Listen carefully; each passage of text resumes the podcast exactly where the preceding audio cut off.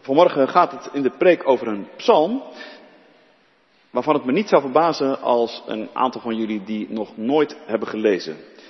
Uh, we gaan geen poll doen, maar het is psalm 44. Hoe kom je nou bij psalm 44? Nou, het is sowieso leuk om af en toe eens te preken over iets waar je nog nooit bij stilgestaan hebt, maar de aanleiding was nog iets anders. In de Jacobikerk in Utrecht hangt op dit moment een tentoonstelling met werk van J.D. Noordegraaf. En mensen die op het blad Visie geabonneerd zijn, die hebben bij het zomernummer een soort katern gekregen met een aantal van die werken, waarvan er dus weer een selectie daarvan op dit moment heel groot in de Jacobikerk hangt als expositie. Hij heeft uh, zeven drukken gemaakt bij uh, in principe alle 150 psalmen, of is daarmee bezig. En uh, wij dachten als predikant in de Jacobikerk dat het mooi was om een zomerserie te maken rondom die psalmen. Dus wij preken over al die psalmen. En er zitten hele bekende bij. Psalm 8 zit erbij, Psalm 150 zit erbij, Psalm 103. Maar er zitten ook een aantal hele onbekende bij. Psalm 44, Psalm 13. En vandaar de keuze voor Psalm 44. Um, en dat is toch wel een indrukwekkend uh, lied. Dat wil ik graag ook vanmorgen uh, met jullie delen. We lezen dus eerst Psalm 44. En daarna zingen we die psalm ook. We zingen na elke lezing een couplet. En ik zal ook meteen vast zeggen wat de tekstversen zijn waar we ons het meest op concentreren. Dat is namelijk vers 23 en 24. En als je straks die versen meeleest, Psalm 44, vers 23 en 24, dan begrijp je ook waarom ik Marcus 4 en Romeinen 8 heb gekozen als tweede en derde lezing. Wij horen samen het woord van God. Psalm 44. Voor de koorleider van de Koragieten een kunstig lied. God, met eigen oren hebben wij het gehoord. Onze voorouders vertelden het ons door. De daden die u verrichtte in hun dagen, in de dagen van weleer. Om hen te planten hebt u volken verdreven, naties verslagen, om ruimte te geven aan hen. Zij verkregen het land niet met het zwaard, niet hun eigen kracht heeft hen gered. Maar uw rechterhand, uw arm, het licht van uw gelaat, u had hen lief. U, God, bent mijn koning. U beveelt de redding van Jacob. Met u stoten wij onze belagers neer. Met uw naam vertrappen wij onze tegenstanders. Het is niet mijn boog waarop ik vertrouw, niet mijn zwaard dat mij redt. U hebt ons gered van onze belagers. U liet onze haters beschaamd staan.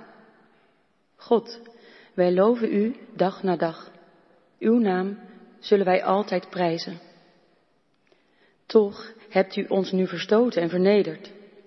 U trok niet ten strijde met onze legers. U deed ons wijken voor onze belagers. Onze haters roofden ons leeg. U hebt ons als slachtvee uitgeleverd, ons onder vreemde volken verstrooid. U hebt uw volk van de hand gedaan. Veel bracht de verkoop u niet op. U hebt ons het mikpunt van spot gemaakt. Onze naburen smaden en honen ons. U hebt ons bij de volken belachelijk gemaakt. Ze schudden meewarig het hoofd. Heel de dag moet ik mijn schande dragen. Het schaamrood bedekt mijn gezicht als ik de vijand hoor spotten en sarren, hem vol wraakzucht zie staan. Dit is ons overkomen, maar wij zijn u niet vergeten. Uw verbond verloochenen wij niet. Ons hart keerde zich niet van u af. Onze voeten weken niet van uw pad. Toch hebt u ons naar de jakhalzen verbannen en ons met diepe duisternis bedekt. Hadden wij de naam van onze God vergeten, onze handen uitgestrekt naar een vreemde God, zou God dit niet hebben ontdekt? Hij kent de geheimen van ons hart. Toch worden wij dag na dag om u gedood en afgevoerd als schapen voor de slacht. Word wakker, Heer, waarom slaapt u? Ontwaak, verstoot ons niet voor eeuwig. Waarom verbergt u uw gelaat? Waarom vergeet u onze ellende, onze nood? Onze ziel ligt neergebogen in het stof, ons lichaam vastgekleefd aan de aarde. Sta op, kom ons te hulp, verlos ons, omwille van uw trouw. Marcus 4, vers 35 tot en met 41. Aan het eind van die dag, toen het avond was geworden, zei hij tegen hen, laten we het meer oversteken. Ze stuurden de menigte weg en namen hem mee in de boot waarin hij al zat en voeren samen met de andere boot het meer op.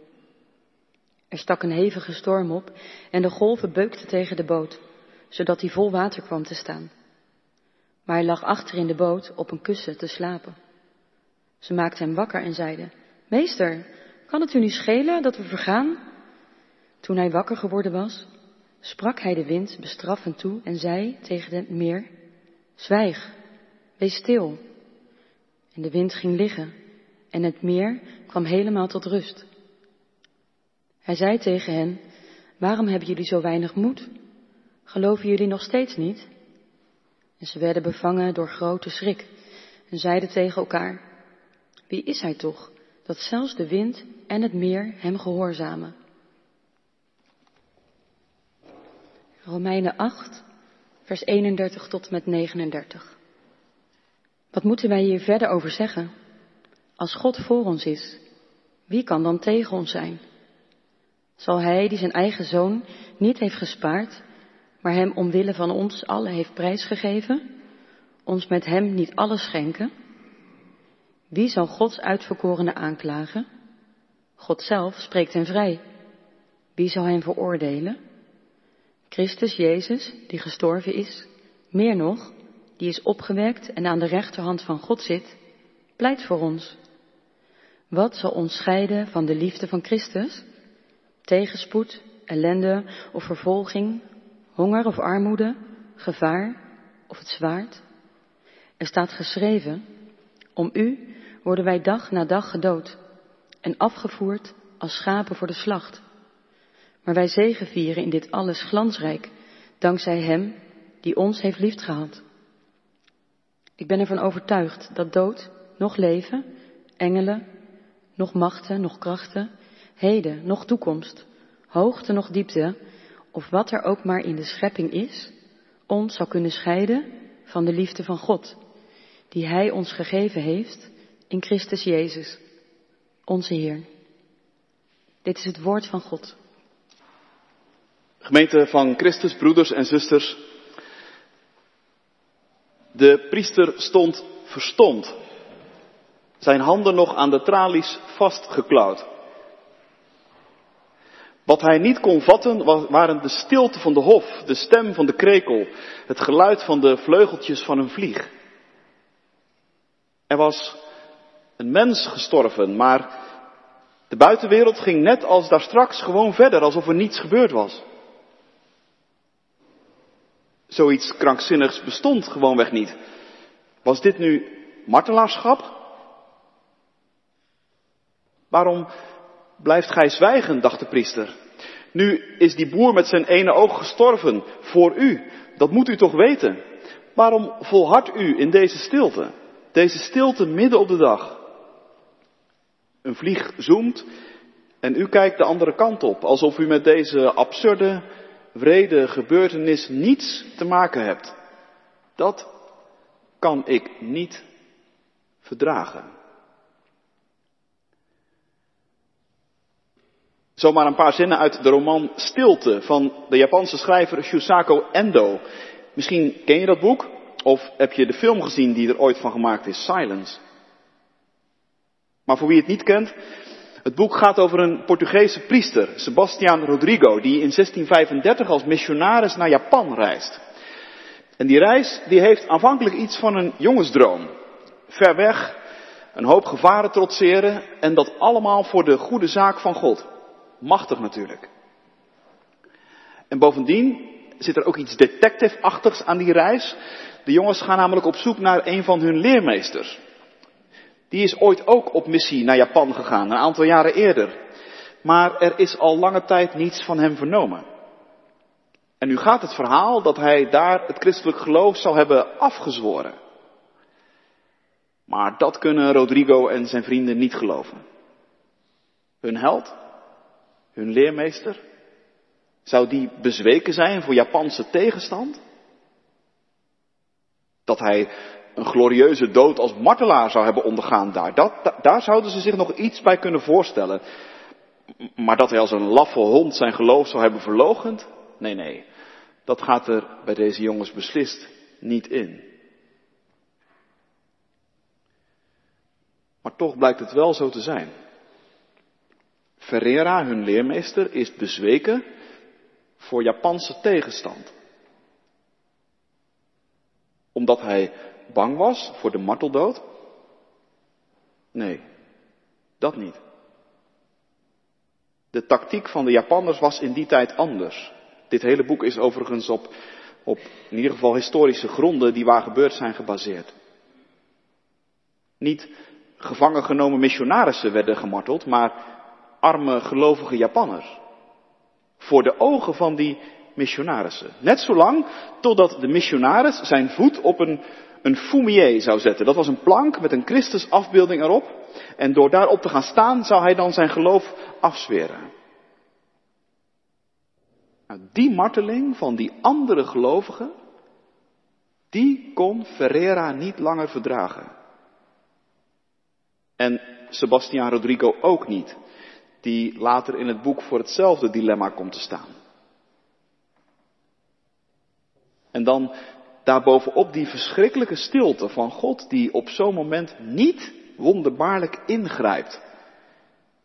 Die de wereld gewoon door laat gaan, de krekels laat zoomen, de vliegen door laat vliegen en ondertussen de andere kant op lijkt te kijken. Zwijgend, slapend. God die slaapt en niet wakker wordt, zwijgt en niet spreekt. Dat is ook de hartverscheurende ervaring onder Psalm 44. Word wakker, Heer, wordt aan het eind van dit lied geroepen. Waarom, waarom slaapt u? Ontwaak, verwerp ons niet voor altijd, zingt het volk Israël. Met andere woorden, God, doe iets. De meeste uitleggers denken dat deze toch wel bijzondere psalm ontstaan is in de tijd van de Maccabeeën. Dat is grofweg de tijd tussen het Oude en het Nieuwe Testament in. In die tijd werd Israël een lange tijd onderdrukt door het opkomende rijk van de Grieken. En berucht uit die periode is vooral één koning, Antiochus Epiphanes IV. Hij presteerde het om een beeld van Zeus in de tempel te zetten. En God? God lijkt dat allemaal maar te laten gebeuren. Hij slaapt. Hij zwijgt. Hij doet niets. Waarom niet? Ja, dat is dus precies de grote vraag van deze psalm. Want de makers van dit lied weten het niet. En dat is nou juist zo moeilijk. Was er maar een aanwijsbare reden? Was het nou maar zo dat dat slapen van God, zijn niets doen, zijn zwijgen, was dat nou maar een straf? Israël heeft genoeg met God beleefd om te weten dat dat een hele reële mogelijkheid is. De Bijbel spreekt daar ook over. De ballingschap, dat was heel duidelijk een straf. En de Bijbelschrijvers zijn eerlijk genoeg om op allerlei manieren ronduit toe te geven dat dat zo was. De ballingschap, zeggen ze, dat was gewoon onze eigen schuld. Dat God toen zweeg, niets deed, sliep. Heel begrijpelijk. Maar nu?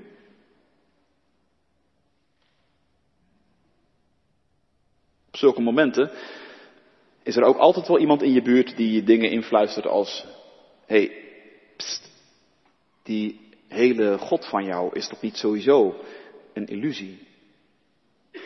Een God die spreekt, die iets doet, die ingrijpt in de geschiedenis, die jouw kleine leventje zou leiden en zien, kom nou toch. Dat geloof je toch zelf niet? Of in ieder geval niet meer. Je bent toch inmiddels oud en wijs genoeg. Je ziet het toch. Op het moment suprem laat hij het afweten. In die God van jou heb je je mooi vergist. Ga er maar niet vanuit dat hij ooit nog iets doen zal. Maak je geen illusies. Hij heeft nog nooit wat gedaan.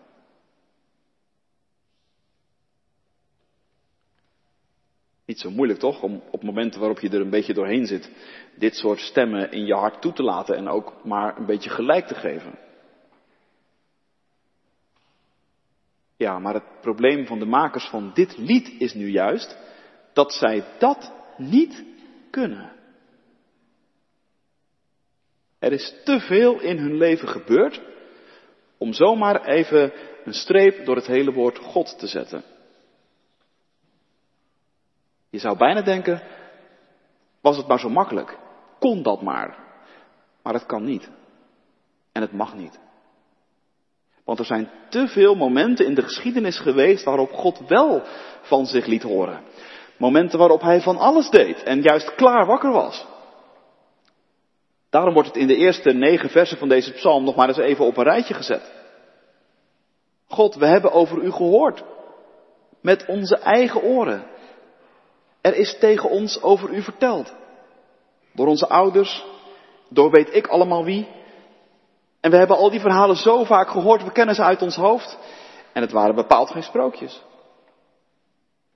Want in al die verhalen waarin het over u ging, daar was het erop of eronder. En ging het met ons volk door het oog van de naald. En menselijke wijs gesproken hadden wij al lang en totaal van de aardbodem verdwenen moeten zijn. Zoveel tegenstand hebben wij als klein volk van u, Israël, ondergaan. Maar we zijn er nog altijd. Dat kan geen toeval zijn. Dat ligt aan u. En daarom was er voor ons altijd heel veel reden om u te danken, telkens weer opnieuw. Maar nu dan? Er is nu niets van uw aanwezigheid te merken. U zet ons in de uitverkoop. Vanaf vers 10 kom je een heleboel woorden tegen die, die afstand scheppen. U drijft ons terug, zegt het lied. U geeft ons weg. U verkoopt ons voor niks, voor een habbekrats. Liggen we op de markt. En waarom?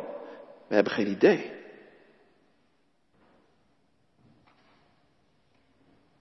Je merkt dat in deze psalm wordt gevochten met God. Met het raadselachtige, met het bittere.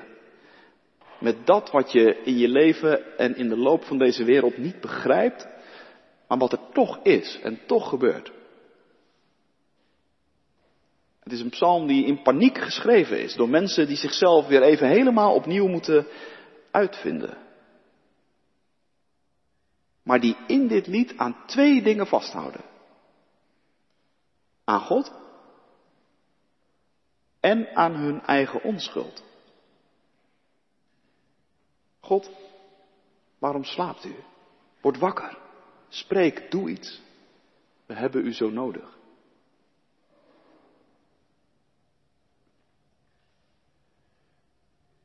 Psalm 44 is denk ik niet voor niks een onbekende psalm. Het zwijgen, het slapen, het niet ingrijpen van God, dat is gewoon geen makkelijk thema om het met elkaar over te hebben. Laten we dat gewoon eerlijk tegen elkaar zeggen.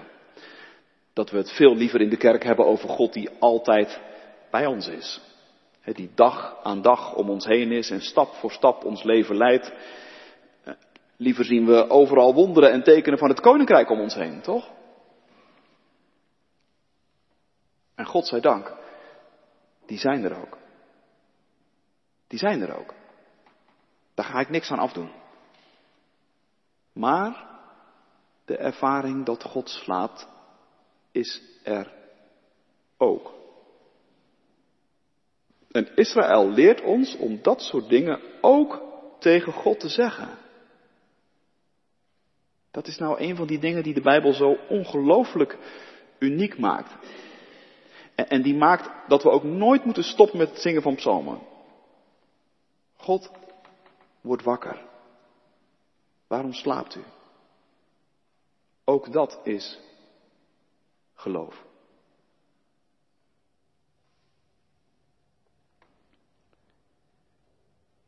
In het Nieuwe Testament klinkt dezelfde uitroep. God, waarom slaapt u? Eén keer maar. Zoals het trouwens ook maar één Psalm 44 is. Jezus en zijn leerlingen zijn in een boot op het meer en er steekt een storm op. Je kent het verhaal waarschijnlijk. Het wordt erger en erger. Het schip begint vol te lopen met water en Jezus slaapt. Onbegrijpelijk in de ogen van die leerlingen. Kan het u dan niet schelen dat we vergaan, roepen ze. En je hoort er Psalm 44 in echoen. Waarom slaapt u? Word toch wakker. Zeg iets. Doe iets.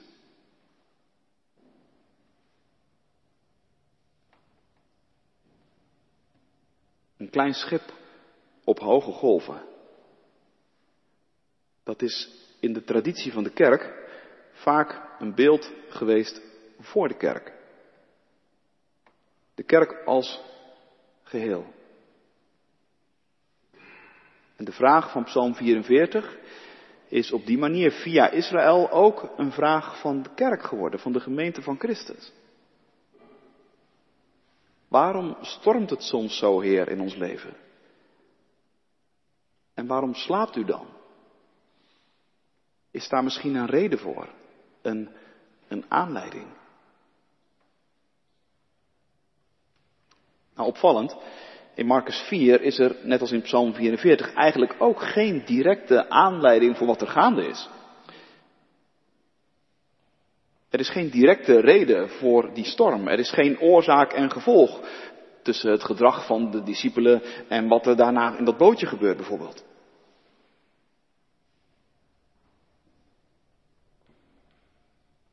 Ook voor de kerk, ook voor jou en mij, zijn er natuurlijk best wel een heleboel redenen te bedenken waarom God wel zou zwijgen en slapen en niets doen terwijl het stormt.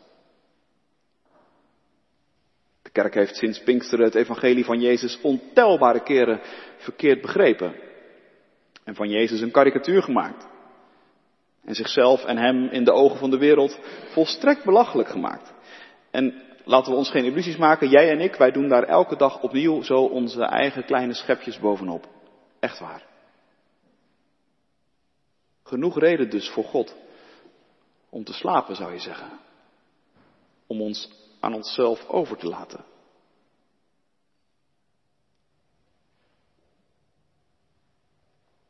Maar soms is er voor God slapen geen duidelijk aanwijsbare reden. Ik zei het al, ook in Marcus 4 is er net als in Psalm 44 niets dat wijst in de richting van oorzaak en gevolg. En toch is die storm er. Toch gaat het helemaal fout. Toch denken de leerlingen nog even en we zijn er geweest. En toch slaapt Jezus. En er is geen aanwijsbare reden voor. Wat dan? Nou ja, of zou het misschien, zou het misschien het simpele feit zijn dat die leerlingen met Jezus in hetzelfde schuitje zitten? Zou dat de reden zijn voor de storm?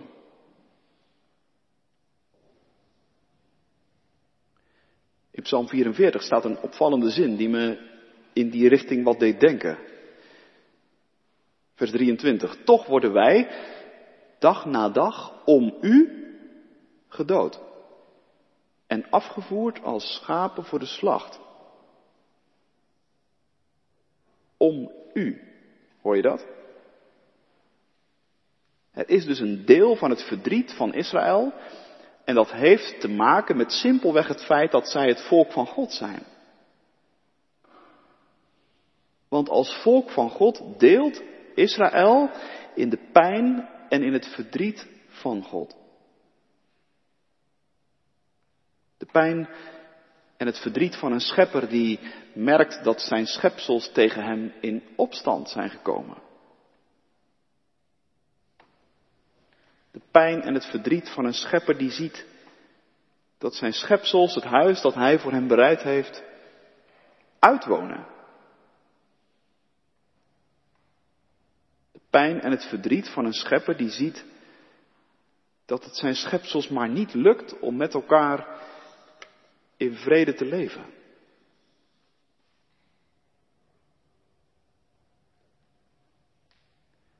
En als wij, als gemeente van Christus, met onze Heer in hetzelfde schuitje zitten, dan zou het ook ons niet moeten verbazen dat dat storm oplevert. En dat wij delen in de pijn van Christus. En dat God dan niet meteen ingrijpt, maar lijkt te slapen en te zwijgen. en niets te doen.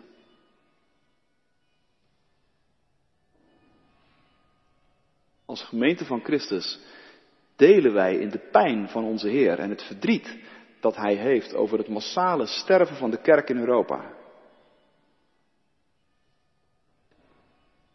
Als gemeente van Christus delen wij in de pijn en in het verdriet dat onze Heer heeft over de vervolgingen die zijn kinderen op zoveel plekken in de wereld ondergaan.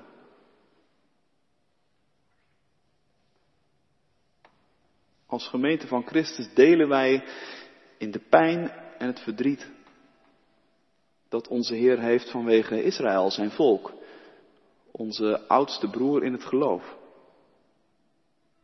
Een volk dat als geen ander weet wat het betekent om dag na dag om u gedood te worden.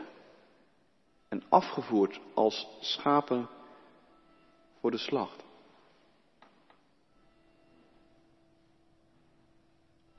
En daarom is het een vast en onmisbaar onderdeel van ons geloof om met Israël en met de leerlingen van Jezus mee te roepen, word wakker Heer, waarom slaapt u? Kan het u niet schelen dat wij vergaan? En om je heen en in je eigen hart klinken er dan misschien stemmen die zeggen, joh, moet je daar nou niet een keer mee ophouden? Want een God die je op het moment suprem laat zitten, daar verwacht je toch zeker niks meer van. Maar hoe verleidelijk het misschien ook klinkt om aan die stemmen toe te geven, dat kunnen wij niet. Want daarvoor hebben we met God te veel meegemaakt. Ook jij. Ook ik. Er zijn momenten in onze levens geweest waarin we zijn stem heel duidelijk gehoord hebben. En daarom is het voor ons onmogelijk om door het hele woord God zomaar even een streep te zetten. En daarom is het een onderdeel van ons geloof om te blijven leren, te, leren blijven staan in de raadsels die nog niet opgelost zijn en het uit te houden in de vragen die nog om een antwoord schreeuwen. Daarom is christen zijn voor een deel ook leren om geduld te houden met God. En te wachten tot Hij opstaat.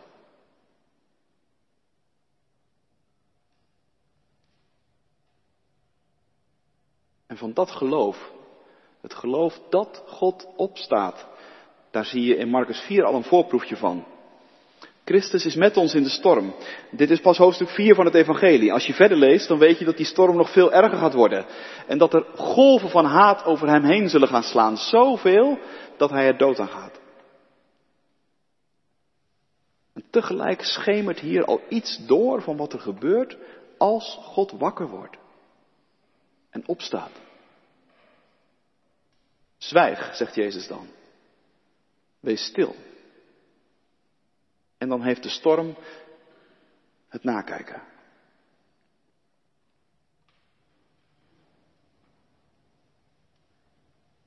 Is daarmee nou alles gezegd? Is het plaatje dan toch weer keurig rond? Nee. Het slapen van God blijft een raadsel. En voor wie het intens meemaakt, en de meeste van ons, denk ik, maken het niet zo intens mee. Maar het kan wel.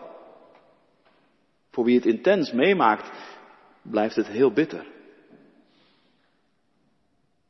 En tegelijk, als er nou ergens een houvast te vinden is voor, in, voor tijden waarin God lijkt te slapen, dan moet het hier zijn. In een psalm als Psalm 44, in een verhaal als dat over de storm op het meer. En tot slot in woorden als die van de apostel Paulus in Romeinen 8.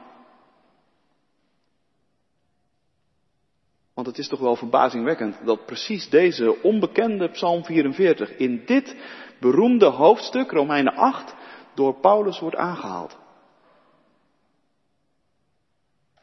Er staat geschreven, zegt de apostel, en dan bedoelt hij in Psalm 44, er staat geschreven, om u worden wij dag na dag gedood en afgevoerd als schapen voor de slacht. Maar, zegt hij er dan in één adem achteraan, in dit alles zegevieren wij glansrijk, dankzij Hem die ons heeft liefgehad. Ongelooflijk. Dankzij Hem.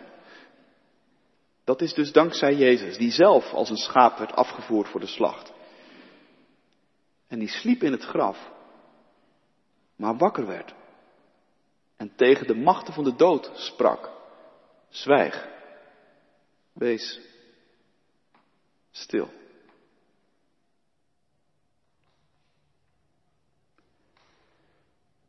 Tot slot nog één keer terug naar Japan. Ongeveer aan het einde van het boek schrijft Endo dit. De priester tilde met zijn beide handen de fumie op en bracht hem dicht bij zijn gezicht. Hij wilde zijn gezicht tegen dat door al vele voeten vertrapte gezicht drukken.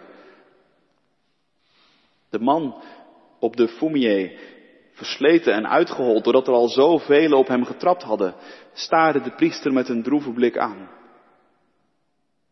Het was net, dacht hij, of er echt een traan uit zijn ogen rolde. Oh, wat doet dat zeer, dacht de priester en hij beefde. En hij hief zijn voet. Voelde een doffe en zware pijn. Hij zou nu trappen op wat hij altijd als het mooiste in zijn leven had beschouwd. Het allerheiligste waarin hij had geloofd.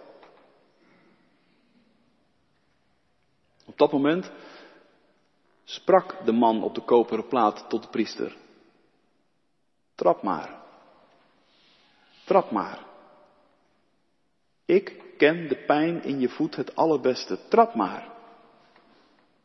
Ik ben immers in deze wereld gekomen om door jullie vertrapt te worden. Om in jullie pijn te delen heb ik het kruis op mijn rug gedragen.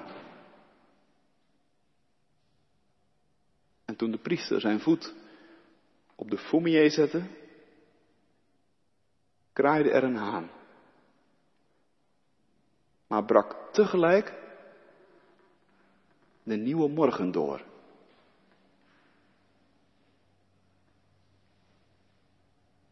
Amen.